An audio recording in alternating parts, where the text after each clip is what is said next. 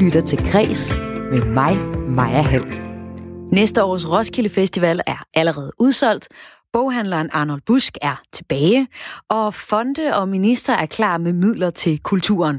Det lysner, og du lytter til en omgang fredagskreds, hvor jeg sammen med tre gæster vender ugen, der gik i kulturen. Min øh, første gæst er digter Mads Myggen, der lige har udgivet her i starten af coronaudbruddet, udgav et, øh, et fødselsdigt, der hedder Inkubationstid. Vandet går, klokken er 9.15, og jeg går ud og sætter vand over. Det gør man i film. Jeg brygger fennikel te. Det virker som det rigtige at gøre. Jeg tror, jeg skal føde, siger Marie. Jeg googler det lige, siger jeg, og søger, hvornår skal man føde. Efter ni måneder er svaret. Hvem ringer man til, når man skal føde i Aarhus, skriver jeg, og så får jeg nummeret til en jordmor på Skyby. Kom om et par timer, så når jeg lige at få frokost, siger hun. Jeg skal blandt andet tale med Mads Myggen om Jaja Hassan, altså digteren, der for nylig er død, fordi ham kendte han rigtig godt. Jeg får også besøg af den danske hiphop-duo Ramo Kumar, der netop har udgivet nummeret Don't Ya, der er en bearbejdning af parforholdets udfordringer i coronakrisen. Days come and days go past me. Some are good and some are gotta test me. I'm young now, maybe I'll learn to see. You don't mean it like that, no, don't you? Don't you just sit and play games all day? Don't you, don't you, don't you, don't you? I wish I had something more sexy to say. Don't you, don't you, don't you, don't you, don't you just sit and play games all day?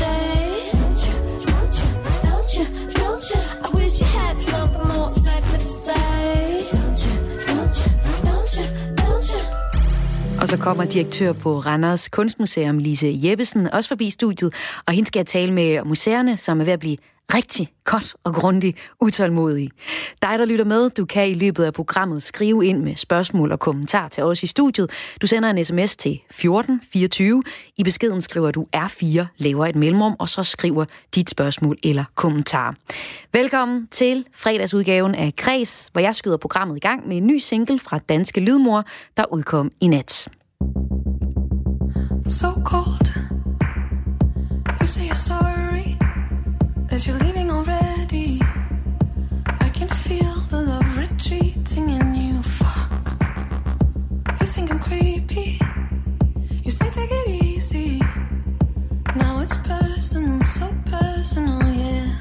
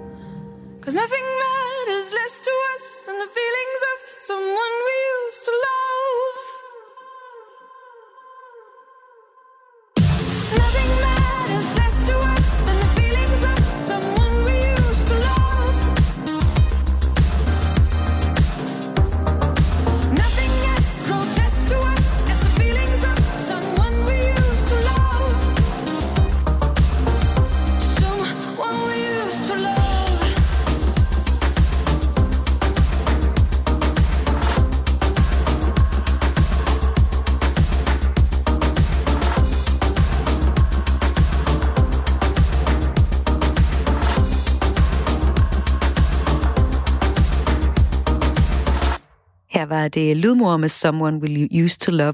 Og supplerende kan jeg sige, at hun her kl. 16 kom med en ret fed musikvideo til nummeret. Jeg synes, det er fedt, hvad kunstnere kan udgive musikvideoer under de her coronatider. Det er blandt andet noget, billederne er blandt andet fra nogle koncertoptagelser. Hun har i samme ombæring også offentliggjort otte koncerter i Europa i løbet af efteråret og vinteren, hun kommer blandt andet til Randers, Aalborg, Aarhus og Odense, og Gaffa skriver, at ifølge DR, så kommer hun også med et nyt album i starten af 2021 som man kan glæde sig til. Du lytter til øh, fredagskreds her på Radio 4, hvor jeg sammen med tre gæster gennemgår ugen, der gik i kulturen, og ikke mindst i deres liv. Og den første gæst, jeg kan byde dig velkommen til, det er dig, Mads Myggen. Velkommen til. Mange tak. Du er dansk digter. Du debuterede i 2011 og har senest i 18 udgivet digtsamlingen Bergamo, hedder den det? Bergamo. Bergamo, er det ja. et sted, eller hvad er det? Det er en italiensk by, en ah. norditaliensk by. Uh, ja. der var min geografi lige skidt der. Og, og det er en lidt særlig uh, digtsamling, hvor der kun står en sætning på hver sideopslag. Ja. Jamen, den har en lidt særlig form, og er også skrevet, kan man sige, på, på en opfordring eller en invitation fra forlaget Kronstork, som, øh, som bad mig og tre andre digter om at skrive en bog inspireret af en anden bog. Øh, en svensk digter, der hedder Ola Schylén, har skrevet en bog, der hedder Orissa, som netop består netop af de her enkelte øh, sætninger øh, på et opslag. Så det er sådan en, en langsom, kan man sige, lidt omstændig måde at sidde og bladre og læse på, hvor der måske ikke er så frygtelig mange ord, men, men der er alligevel en masse øh, aktivitet, mens man læser den. Det er en bog, man kommer hurtigt igennem, kan man det så kan sige. Ja. Godt til folkeskoleelever. Nej, vi, det er super. Du øh, er altså også aktuel med noget nyt. Du udgav lige bestø- begyndelsen af coronatiden et øh, fødselsdigt, og du blev far. Tillykke med det. Tak. Hvordan øh, kom det her fødselsdigt øh, til? Jamen, øh, jeg havde i lang tid gået og skrevet på en bog, som, øh, som følger en, øh, en, en mand, der gennemgår en lang proces for at blive forældre med, med sin kæreste og gennem sådan en fertilitetsbehandling, og har skrevet en masse om det i en, i en en bog, jeg tænkte egentlig var færdigt, et manuskript, som jeg går og færdiggør nu. Og, øh, og så kunne jeg godt mærke, at, at der var alligevel øh, noget at skrive om. Ikke bare det, at man bliver forældre, det tror jeg rigtig mange har prøvet, men øh, at øh, samfundet mere eller mindre øh, samtidig faktisk lukker ned på grund af en, en truende virus.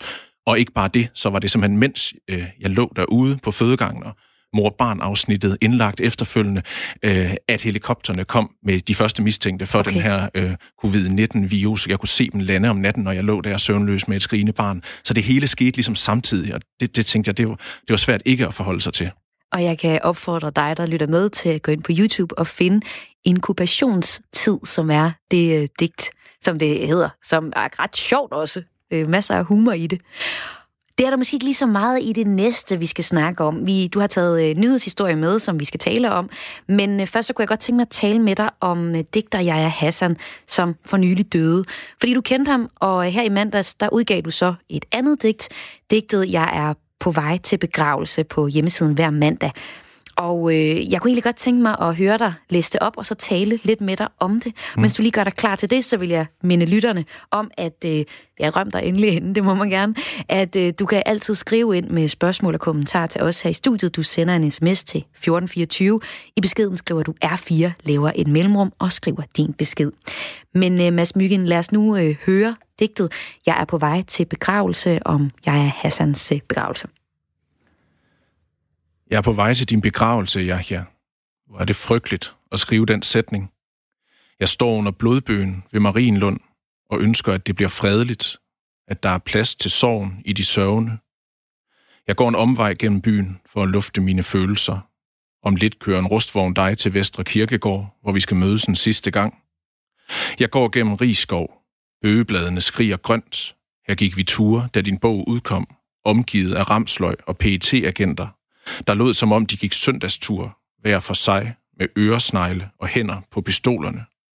Senere nede på Drudenfus, hvor vi drak en fadøl, slubrede de cappuccinoer tre forskellige steder i caféen, med et fast blik på alle, der trådte ind ad døren.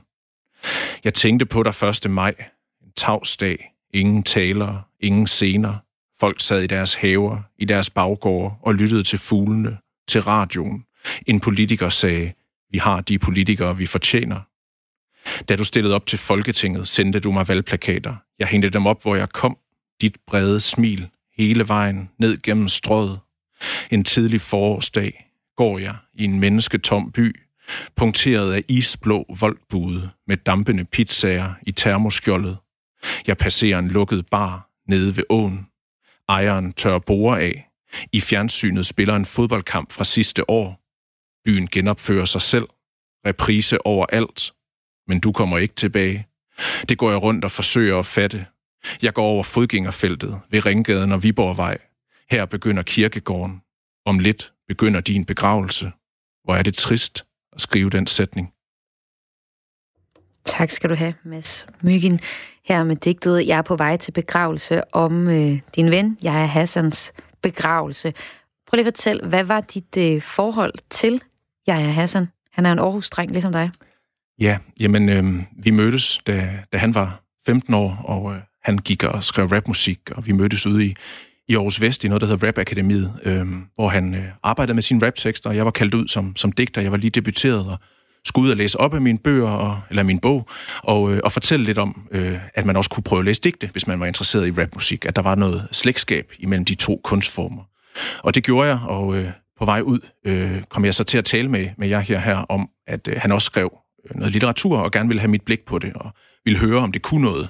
Og, øh, og så læste jeg det igen, og, og, og vi udvekslede tekster. Øh, han sendte sine tekster til mig over det næste års tid, hvor jeg gav kritik og foreslog ham, hvad han kunne arbejde på, hvad der kunne blive bedre, og hvad der allerede fungerede rigtig godt. Og, øh, og så tog han det jo fuldstændig selv magten derfra, og, øh, og eksploderede ligesom, da, da den første bog udkom, og, og det hele ligesom bare steg til himmels. Og droppet en mulig rap-karriere til fordel for... Ja, i hvert fald digte. sådan. De fleste mennesker vil jo kende ham som, som digter, og det er jo også det, han er øh, mest af alt, og også er bedst til, eller var bedst til. Men, øh, men han gik faktisk stadig og, og både lyttede til rapmusik og snakkede med, med venner om det, men, men indspillede faktisk også et par ting. Men det, det var nok trods alt sådan en, en sidegeschæft. Noget, man kunne se lidt på Instagram, hvor han... Han har lagt nogle klip op, lige præcis, ja. ja. Mads Myggen, hvilket, øh, hvilken betydning havde jeg af Hassan for digtermiljøet i Danmark i det hele taget? Det tror jeg simpelthen, at der kommer til at blive skrevet øh, både bøger og phd afhandlinger om, fordi at det er en kæmpe, kæmpe, kæmpe betydning. Altså, det er ikke bare en dygtig digter, som øh, ikke længere lever. Øh, det her det er øh, noget, der rækker enormt vidt. Øh, det øh, kommer til at trække tråde ind i en masse litteratur. Jeg kan allerede se, flere af hans og vores kolleger skriver, hvor meget han har betydet for dem, øh, uden man nødvendigvis har været venner med ham, men, men det, at han bragede igennem på den måde, og det, at han fik, jeg ved ikke, hvor mange tusind mennesker til at læse digte, som øh, måske aldrig nogensinde normalt ville ønske sig en digtsamling i, i fødselsdagsgave eller Hvorfor julegave. tror du, de gjorde det? Fordi han havde en gennemslagskraft. Altså fordi, at, at, øh, at han ikke bare var dygtig, det har vi heldigvis mange digtere, der er i Danmark, men at han også havde sådan en, en umiddelbarhed. At han skrev om nogle ting, som der måske ikke er skrevet om før, men også leverede det på en måde, som digte aldrig er blevet leveret før. En helt særlig form, en helt særlig musikalitet i sin, øh, i sin oplæsning. Og så selvfølgelig, fordi digtene er, er skide gode. Helt sikkert. Og Mads Myggen, du er også digter, og du er min første gæst i dag i øh, ugens, hvad skal man sige, fredagskreds, hvor jeg har tre gæster med til at snakke om ugen, der gik, og nogle af de her nyhedshistorier, der har været oppe i kulturen. Og jeg har bedt dig om at tage en nyhedshistorie med, der har gjort indtryk på dig den her uge. Hvad er det for en? Jamen nu fik jeg jo lov at, at, at, ligesom at, at gennemløbe de forskellige nyheder, der har været inden for kulturområdet. Øhm, og der kom jeg i hvert fald lige til at falde over den her øh, lukning eller konkurs af, af boghandlerkæden Arnold Busk, som jo øh, i sig selv er tragisk nok, og øh, det synes jeg rejser nogle spørgsmål til, jamen hey, skal vi til pludselig ikke at have boghandler over det hele? Skal det hele foregå på nettet? Øhm, øh, er vi heldige måske, at der genopstår nogle af de her Arnold Busk boghandler? Jeg kan se allerede den i, i Købmarkedet i København er åbnet. Men jo også kunne man være heldig, at der så åbnede nogle øh, endnu mindre, sådan lidt mere ildsjælsagtige boghandlere, som øh, formidlede noget god litteratur og det, det kan man jo vente og se. Men, øh, men for mig måske personligt var der en, en, en historie i det også, fordi at nu sidder vi her i studiet på Banegårdspladsen i Aarhus, og, og lige om hjørnet øh, i Brunsgade havde min farfar en boghandel i mange år, hvor jeg øh, ikke er vokset op, men er kommet rigtig meget, har siddet og stemplet og pillet i kuverter og samlet bogkasser, og jeg ved ikke hvad. Min mor har arbejdet der i mange år, min far har arbejdet der i mange år, min faster, og øh, på den måde har jeg et forhold til, til boghandlere på, på en lidt anden måde måske, end at man bare går ind og køber en bog og går igen. Så jeg gætter på, at du er en af dem, der istemmer, der øh, koret af, at vi begræder Arnold Buskes øh, konkurs. Men øh, er det ikke bare, fordi der skal være plads til nye ting, og det nye, det sker på nettet, hvor vi finder vores litteratur i stigende grad? Jamen det tror jeg, man gør, finder det i stigende grad, og det er godt. Jeg synes også, det, det er rigtig godt, at man kan låne e-bøger og, øh, og lydbøger, øh, for eksempel under sådan en coronakrise, hvor, hvor mange butikker lukker. Det er, jo, det er jo fantastisk, at litteraturen kan leve videre i nye medier og på nye måder. Men det behøver ikke at, at betyde, at, at boghandlerne, den fysiske boghandel, bliver kvalt. Altså når man går ind i en god boghandel, det er der heldigvis masser af rundt omkring i landet, så betyder det noget, at man kan stå og bladre, at man kan se på den fysiske udformning af en bog. Man kan tale med en boghandler og få hjælp. Og øh, efterhånden er der også flere og flere arrangementer rundt i boghandlerne. Christian F. Møller hernede, og, og også Arnold Busk har jeg selv læst op i et par gange. Altså det, at litteraturen kommer til at leve også ud over sådan den konkrete bog. Men Mads Myggen, jeg vil gerne udfordre dig på det, fordi jeg går næsten aldrig i øh, en boghandel. Altså, jeg får øh, min litteraturinspiration gennem Instagram, ved at følge forskellige forlag. Jeg går for eksempel sidste år, så øh, kom der et ny stor litteraturfestival, Literature X, i øh, Aarhus, hvor jeg blev inspireret til at høre jamen, en masse forfattere og fik en masse oplæsninger. Og så øh, bestiller jeg jo ellers mine bøger, fordi jeg vil også godt have de billigste, og som øh, journalist, så får jeg tilsendt bøgerne faktisk som pdf, og det fungerer egentlig helt fint for mig. Så for mig, så kan jeg ikke helt se, hvad behovet er for boghandler, som jeg lige så meget, altså helt ærligt, der er også bare mange glimmertuser inde i de butikker.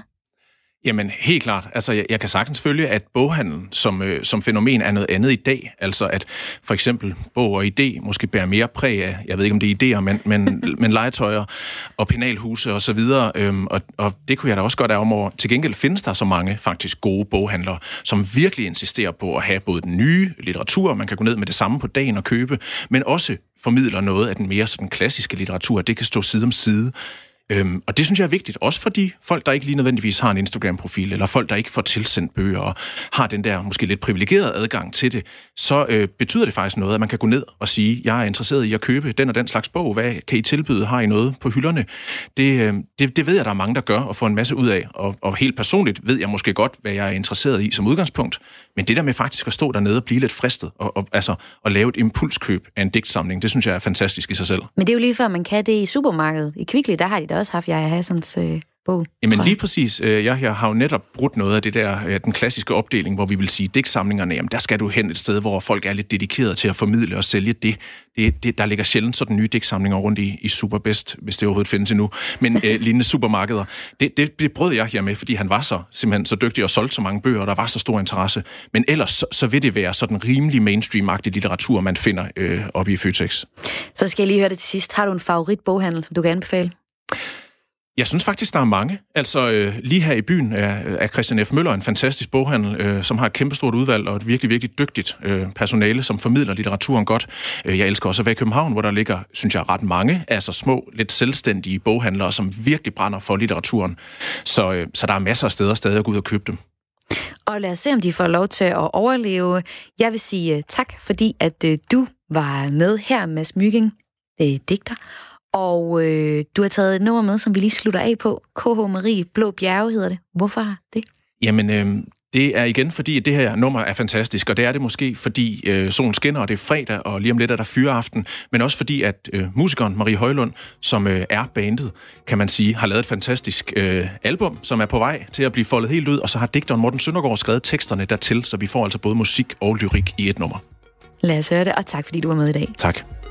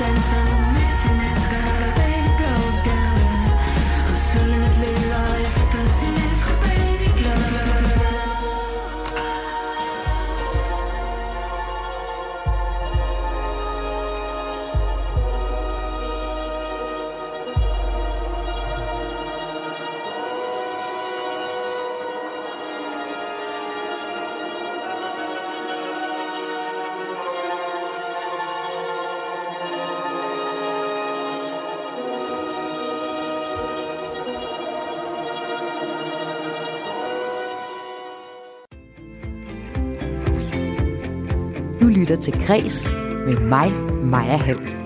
Og jeg er fuld gang med en omgang fredagsgræs her i din radio. Sammen med tre fede gæster, så vender jeg ugen, der gik i kulturen. Og øh, den næste gæst, eller de næste gæster, de har øh, styr på attituden. Listen up, motherfuckers. Why you motherfuckers keep staring at my dick? Staring at my dick, stop staring at my dick. Yeah, all you motherfuckers keep staring at my dick. Staring at my dick, stop staring at my dick. Working out at the gym, but you staring at my dick. Staring at my dick, stop staring at my dick. Trying to buy a muffin, but you're staring at my dick. Staring at my dick, stop staring at my dick. Take a walk with my mom, but you're staring at my dick. Staring at my dick, stop staring at my dick. Trying to start a conversation, but you're staring at my dick. So why you motherfuckers keep staring at my dick? I'm walking downtown to a nice cafe. I order a coffee and a creme brulee. But the waitress at the counter is a total bitch. She's looking at my dick instead of making the dish. So I'm going to the park, see what's going on. Find a friendly dog chilling in the sun, trying to play some fetch. So I pick up a stick, but the sucker ain't running cause it's staring at my dick. Velkommen til Aske Knudsen og Sharon Kumar Rashvama. Er det rigtigt? Kumaraswamy. Ami. Ah. Velkommen til. Jo, tak. Tak. Hej. Tilsammen så udgør I uh, hiphop-duen Ravi Kumar, og øh, I to, I to fuldstændig øh, spot med storm sidste år, hvor jeg, altså, hvor jeg oplevede, at jeg forvandlede det pæne Scandinavian Center i Aarhus til en club, og jeg gjorde det så igen til øh, Roskilde Festival i øh, sidste år også, hvor øh, I virkelig baskede mine tømmermænd ned med jeres øh, musik. Tak. Det var to virkelig, virkelig fede koncerter. Det var det virkelig. Det var så fede koncerter. Også selvom at den lige drillede lidt, den der um, glimmerkanon. Jeg synes, det var Nå, så ja. sødt. det kan jeg godt huske. Nå, I har taget en uh, nyhed med, som vi skal tale om, men uh, før vi gør det, så skal jeg tage, høre lidt om jeres situation lige nu. Fordi I har under den her coronanedlukning udgivet nummeret, nummeret uh, Don'tcha, og øh, så vidt jeg kan forstå, så er nummeret en bearbejdning af parforholdets udfordringer i coronakrisen. Det må I lige forklare nærmere. Ja, jamen øh, det var det var egentlig fordi at øh, jeg altså øh, jeg er meget ekstrovert og er ude og lige pludselig så kommer det her corona og så er jeg bare lukket inde i øh, i de her vægge, som jeg skal kigge på, de samme vægge, og øh, ja, så, øh, så kan man være frustreret over mange ting, men øh, jeg lå ligesom al frustrationen gå lidt ud over øh, min kæreste, som spillede spil. Computerspil. Computerspil. Han, øh, og øh, det der med, når man sidder i et værelse, og ligesom kan se over skulderen på sin kæreste, og bare følge med i et spil, hvor man, det, er ligesom, det føles som om, jeg gik ind i sådan en boble, inde i en boble, og jeg blev bare sådan, jeg blev, øh, blev sgu lidt frustreret, men øh, det var meget godt, fordi så fik jeg sådan reflekteret over en masse ting, og kom frem til, at det var jo egentlig også en frustration over mange andre ting. Øhm, og så, så er det at bare øh, min måde ligesom at komme ud med nogle ting, nogle frustrationer på, det er tit gennem Ravi Kumar. Så Jeg synes, vi skal høre den øh, seneste frustration. Det er det første udspil, siden I udgav debut, debutalbummet i øh, 2019. Og det her nummer, det hedder altså Don't Ya. Ask my baby if he like to play, but he give me puppy eyes, say maybe later. He got me looking like I'm asking for a favor. Well, bitch, save me, I can move away, but I've been guessing if this is just a phase or are things changing. Boy, I don't blame you. No, mayday, it's okay, just you don't behave for me, you don't pay for me. Days come and days go past me. Some are good and some are gotta test me. I'm young now, maybe I'll learn to see. You don't mean it like that, no, don't you? Don't you just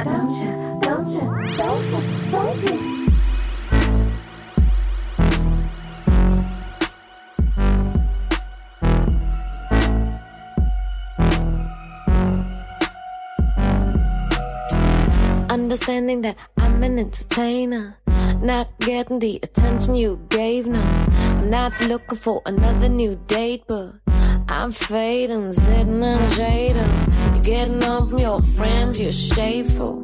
I'm your girl, don't treat me like a neighbor. Not the type to let time get wasted, but I'll wait for this to stop making sense.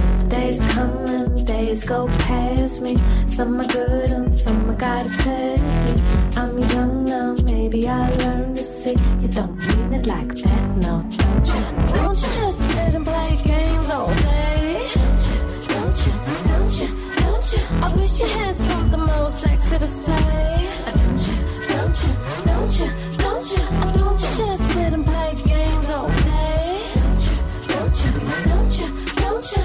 I wish you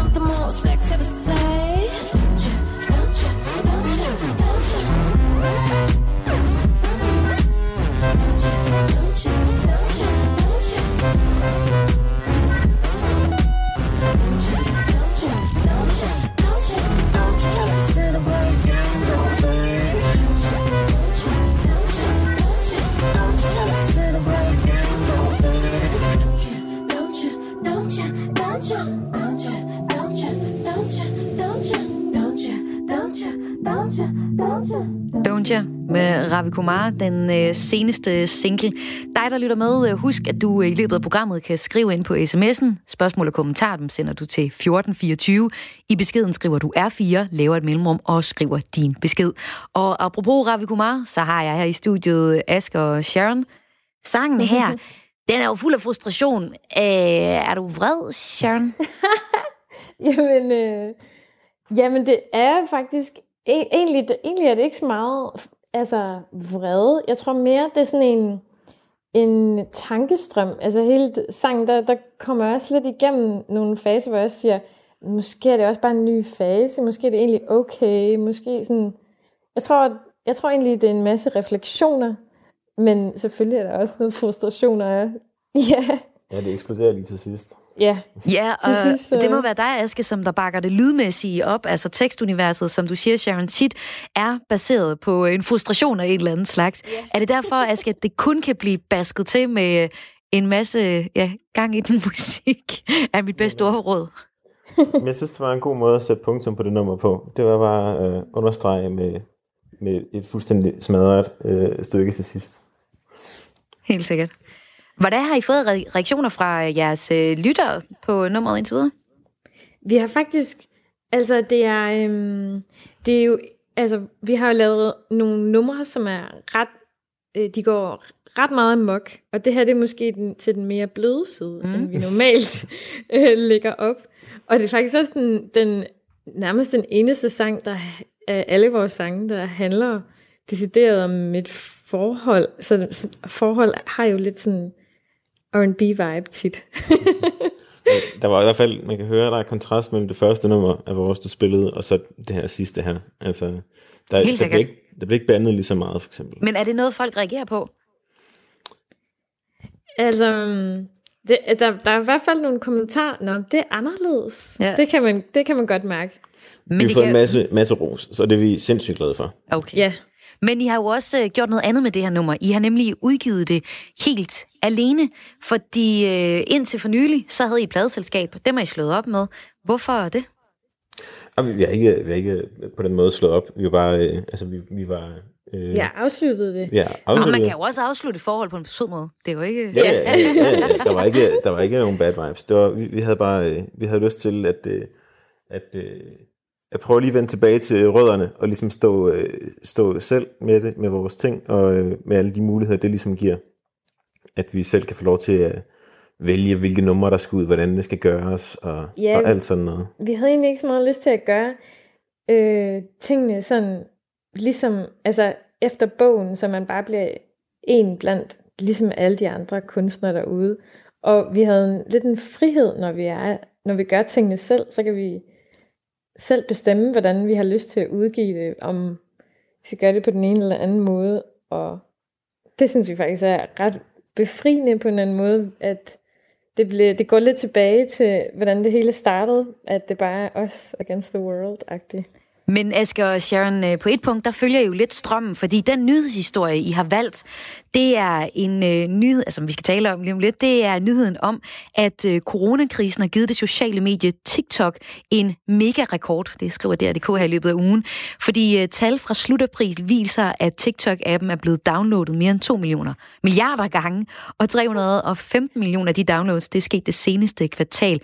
Det gør så appen til det højeste antal downloads en app nogensinde er opnået på et kvartal, fortæller Thomas Bigum, som er ekspert i sociale medier. Og det siger han til øh, DR.dk.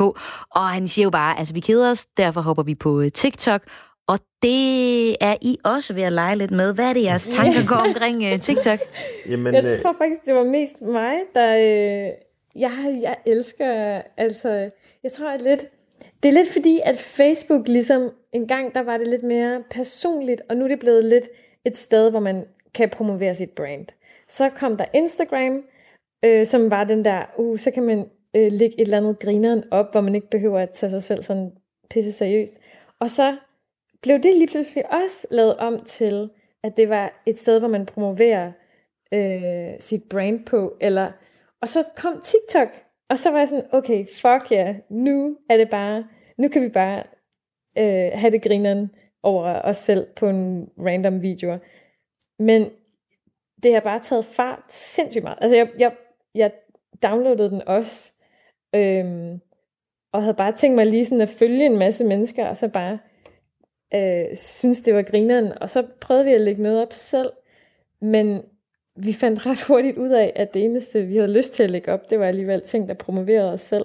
Så det er som om, at, øh, at TikTok, altså jeg, jeg caller lidt, at det bliver, det bliver bare et nej, jeg ved det ikke, men Det jeg bliver den tror, samme historie. Ja, det ja, tror det jeg. gør det nok. Men altså, det kan også en masse fede ting. Det er, altså, det er jo, altså, jeg har ikke brugt det særlig meget. Øh, Jeg er kun lige på den sådan lidt for sjov.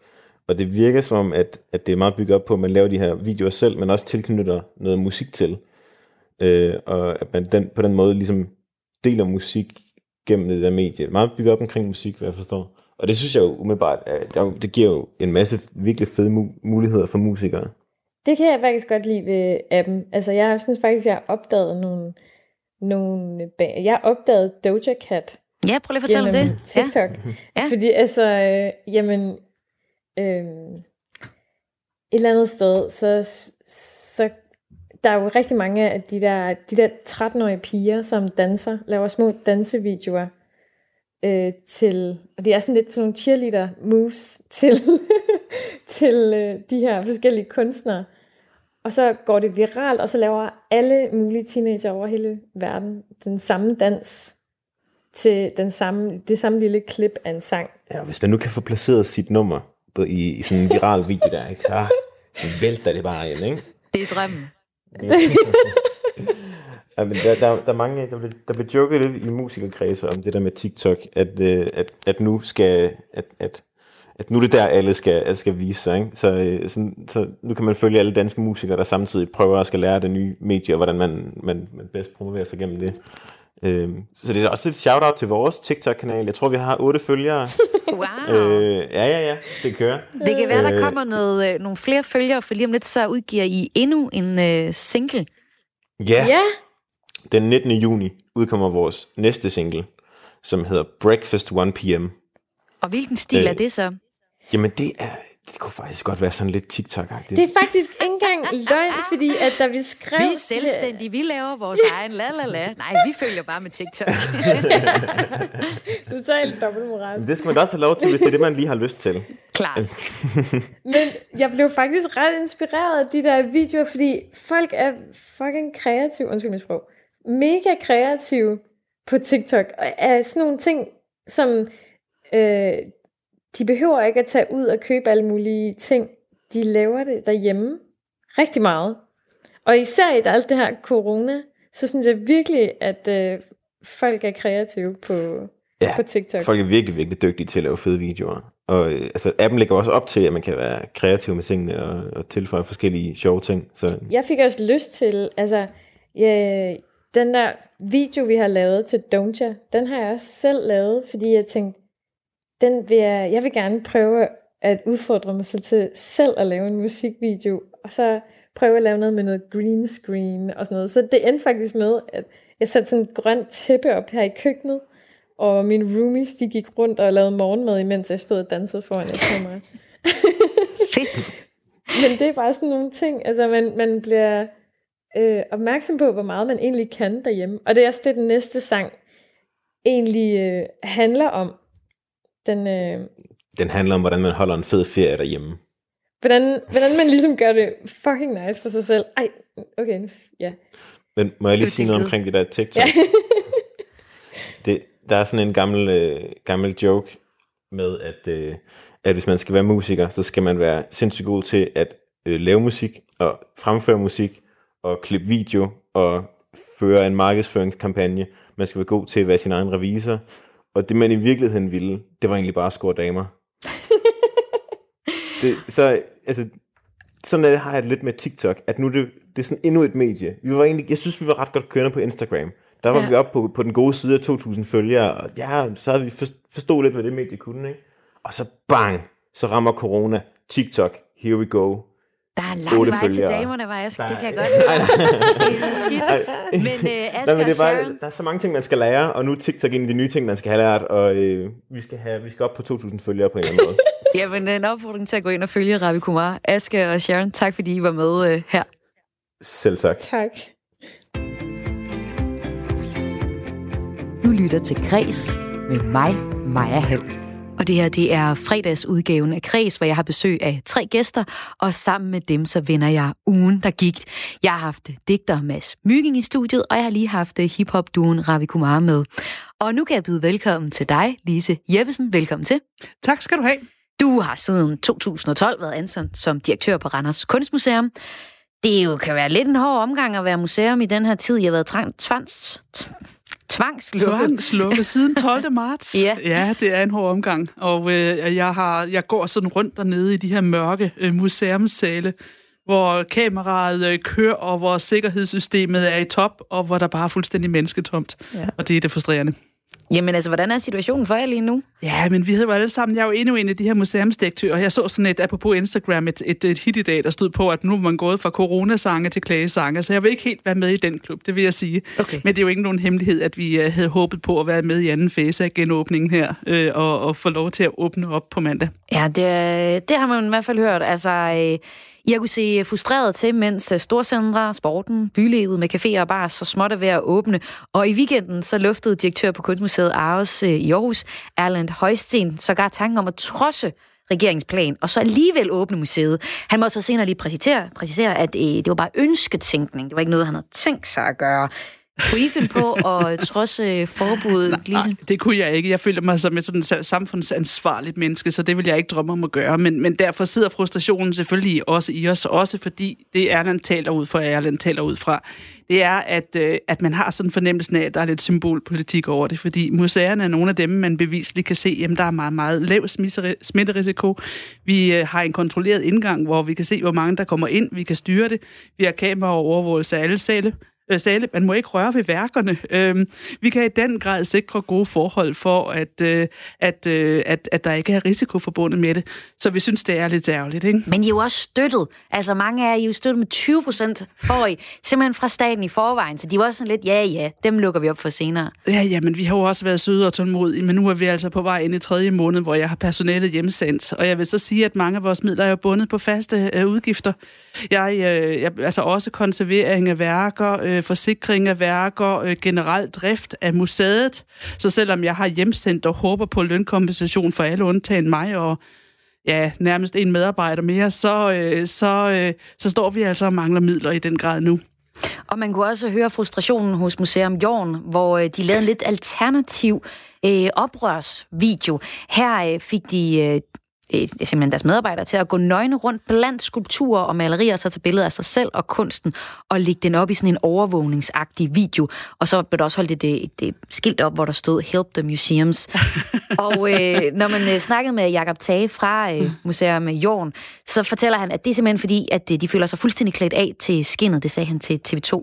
Østjylland. Ja, jeg Midt om var, natten, øh, uden tøj på, i en udstilling, hvor skulpturerne kigger til, og hvor skulpturerne pludselig bliver publikum øh, til noget, der sker.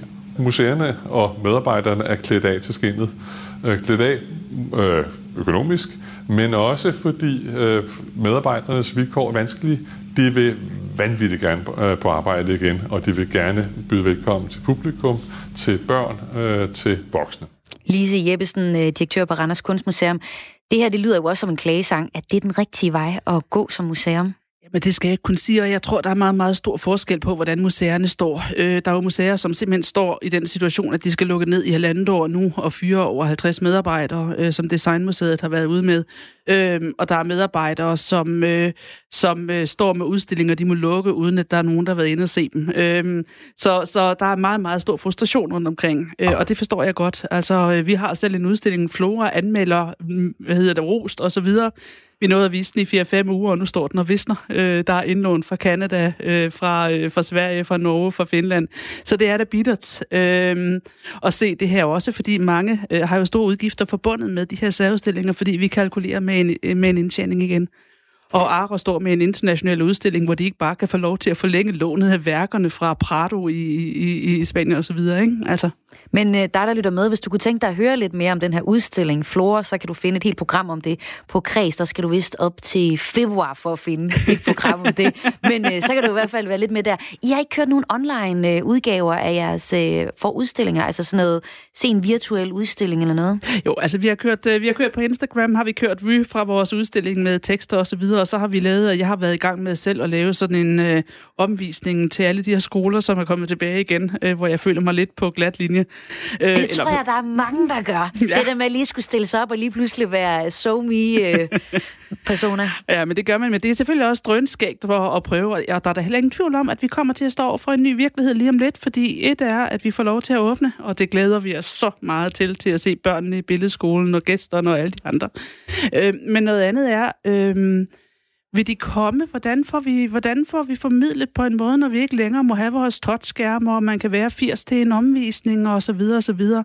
Og øh, der betyder det rigtig, rigtig meget med de her private fondsmidler, som der også har været meldinger ud den her uge. Altså vi har for eksempel fået en opringning for over Johanne Louis Hansen Fonden, der tillader, at vi, at vi sådan set får mulighed for at genstarte igen både med de udstillinger, der var planlagt, men også i forhold til at nytænke vores formidling. Hvordan kommer vi ud til, øh, til øh, og, og, og ligesom få grebet den her udvikling, hvor folk måske øh, både skal have nogle mere personlige øh, dialogiske oplevelser, som går ud over det her med de store mængder, eller store mængder af mennesker, eller store masser. Øh, og samtidig også, hvordan kommer vi bedre ud på de sociale medier, hvordan kommer vi bedre ud på, øh, på de digitale kanaler. Så det er nu, I får øh, kickstartet en, en rigtig god SoMe-strategi? Det kan vi da i hvert fald håbe, at der kommer det ud af det, ikke? Ja, ja så I har allerede været i fondenes øh, lomme. En stor nyhed fra ugen, det er, at der for første gang nogensinde, så går Statens Kunstfond, en række store private fonde og kulturministeren sammen om en fælles indsats der med titlen hedder Sammen om kunsten, og har til formål netop at øh, kickstarte nye kunstneriske udtryk og oplevelser i skyggen af coronakrisen. Og øh, jeg havde øh, i går faktisk besøg af Michael Bøjsen, der er bestyrelsesleder i Statens Kunstfond, og han fortæller til os, at han forestiller sig, at ansøgningsfeltet vil rumme både sådan planlagte kulturarrangementer, men også nye kunstneriske udtryk. Og det fortalte han altså til os i går det her er ikke noget med at undskylde, eller vi er alle sammen utrolig optaget af, at, øh, at ikke mindst kunst- og kulturlivet virkelig er, er en af de brancher, der er ramt utrolig hårdt i øjeblikket, og det er, det er virkelig begrædeligt. Men det her er en måde at sige, øh, skabe lidt øh, indgyde noget, noget håb, indgyde en eller anden form for kreativitet at sige, jamen altså nu er der, har der været diverse støttepakker, hjælpeforanstaltninger, øh, øh, kompensation osv., øh, som jo, som vi alle sammen kan erkende, ja, de rækker ikke særlig langt, men de rækker et stykke. Nu skal vi prøve at være kreative, nu skal vi prøve at se, kan vi få et eller andet ud af det her sagde Michael Bøjesen, der er bestyrelsesleder i Statens Kunstfond. Og jeg drillede ham jo lidt ved at sige, at det her sådan et eller andet øh, halvhjertet plaster på såret, fordi kulturen har jo råbt og skrevet på hjælp lige siden coronaens øh, start, og da de indså, at Joy Mogensen måske ikke lige prioriterede det som det højeste at gå ud og råbe. Nej, kriterierne er ikke øh, kriterierne for, at være med, hvordan man kan søge de her puljer, hun så endelig er kommet frem til. De er endnu ikke offentliggjort, så øh, vi sidder alle sammen og er usikre. Nå. Altså i forhold til øh, hjælpepakkerne, eller i forhold i til forhold det? til hjælpepakkerne, ja. Okay, Og så, øh, så venter vi jo spændt på kriterierne for de her nye penge. ja, for det er nogen, man gerne vil have fat i. Ja, selvfølgelig vil man det, ikke? fordi der, der, vi har jo også en kon- daglig kontakt med en, en, en rigtig masse kunstnere, der sidder derude, og som jo også er blevet ramt på deres levebrød. Øhm, og øh, og det, øh, det betyder da rigtig, rigtig meget, at der kommer noget understøttelse under det her. Ikke? Men er det bare mig, der driller Michael Bøjesen ved at sige, at det lyder som sådan et eller andet plaster på såret sådan lidt. Nå, så, kan I lige, så har vi lige fundet lidt nogle penge. Det vi ved indtil videre, det er, der selvfølgelig er de private, fred med dem, så er der Statens Kunstfond, de har sat 5 millioner kroner af til indsatsen. Lyder ikke så meget. Ikke er så meget, nej. Og så håber øh, kulturministeren på, at hun også kan få 5 millioner. Øhm, er det bare mig, der er kritisk overfor ham? Nej, det er det ikke. Altså, jeg synes også, det lyder som et plaster på såret. Jeg vil sige, at vi var så utrolig glade for det, vi fik fra for, for Louis Hansen-fonden. Det er et stort hjælp for os. Øhm, og, og de samlede kræfter er da sikker på, kan betyde en forskel. Men 5 millioner i forhold til de tab, men hvor man virkelig ser museer, der styrt bløder og har gjort det i tre måneder, det er ingenting. Jamen, hvor meget styrt bløder I? Jamen altså, jeg er jo et museum, som øh, for eksempel har fri entré til samlingen og har relativt øh, meget, meget lav entré øh, på 50 kroner for eksempel, fordi jeg ligger i et hus, hvor det er sammen med to øh, gratis institutioner. Jeg tjente i februar måned 140.000 på den udstilling, jeg, øh, jeg, jeg åbnede der, og det kan du så gange selvfølgelig op med de her tre måneder, vi så kommer til at miste. Så det er, det er relativt begrænset, men det er rigtig, rigtig mange penge for mig, for det var det, der skulle betale for aktiviteterne øh, i et, et år frem i tiden nærmest, ikke? eller i hvert fald et halvt år frem i tiden. Der er der museer, som, øh, som Skagens Museum, som er, er vant til at tjene 82 procent af deres entré, øh, af deres midler øh, selv. De, øh, de, øh, de øh, er der helt nede, hvor, øh, hvor jeg slet ikke kan se, hvordan det hænger sammen for dem. Altså, så det, øh, det er meget forskelligt. Men Lise Jeppesen, nu øh, starter du med at sige, at du ikke vil gå ind i grædekoret. Så lad os kigge fremad mod det positive. Ja. Hvornår åbner I? Vi åbner 9. juni kl. 10, og vi glæder os i den grad. Øhm, Og hvad gør I så med, at I, vi ikke må røre ved jeres touchskærme? Er I klar til det? vi, er, er, vi arbejder på det. Vi kommer ud på mobilerne før den tid, og øh, så skal vi jo i gang med at plante nogle nye planter. Vi har heldigvis vidt af de museer, der har kunnet forlænge vores udstillinger. Øh, så det er jo helt fantastisk. Jeg har tre hammershøj billeder, som rejser rundt i Japan. Jeg venter på, hvornår de kommer hjem, men det er så en helt anden sag. Men Ja. vi har fået lov til at forlænge den her udstilling hen over sommeren. Øhm, og så øh, skal vi bare øh, have gjort det hele øh, rent og klart og sat afspærringstape og spritdispenserne er købt. Og så glæder vi os til at få lavet nogle arrangementer, hvor vi på en ny og nærværende måde kan møde publikum og, øh, og sammen komme ud over øh, og få, få, få en dialog om, om den verden, vi, vi, vi lever i og har oplevet de sidste par måneder. Ja, men på den måde, så lysner det også her i slutningen af Kreds. Lise Jeppesen, tak fordi du var med her, direktør på Randers Kunstmuseum. Vi skal nå én ting, inden du smutter, og det er, at du har taget et nummer med til os. Ja, det hedder jeg. Jeg har også gået, ligesom Joyce, er jeg gået tilbage til min ungdom. Så vi skal høre Love Shops, øh, hvad hedder det, En nat bliver det sommer, fordi den i den grad er forbundet med lys og håb og det drømmende. Og så er det jo et dansnummer. Vi får den her Love Shop i nat bliver det sommer.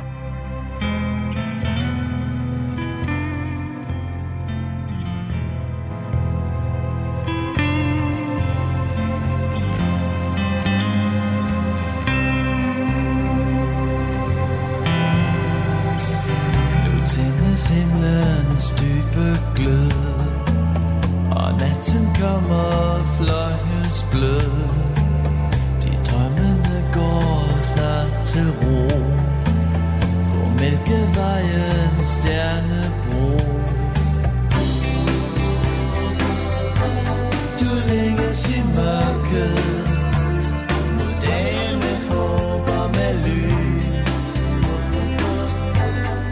Kan ikke sove.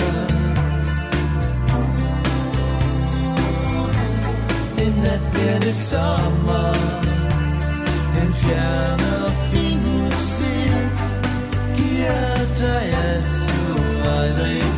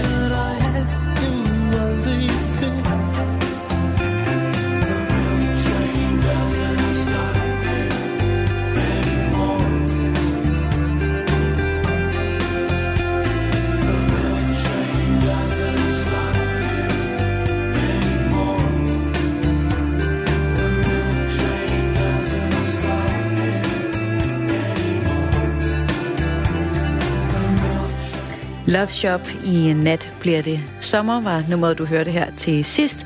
Og øh, jeg vil være færdig med Græs i den her omgang. Fredagsgræs-programmet her var tilrettelagt af Karoline Kær Hansen. Efter udsendelsen, så kan du finde hele programmet som podcast, for eksempel på vores hjemmeside, i vores app, eller der, hvor du plejer at høre podcast. Har du ris, ros eller tip til kultur, så send en øh, mail til kreds radio4.dk, og det er aes radio4.dk. Mit navn er Maja Hall, og jeg er tilbage igen med Kres på tirsdag. Nu får du et nyhedsoverblik, og efter det, så er der musikprogrammet Studie Stræde her på Radio 4.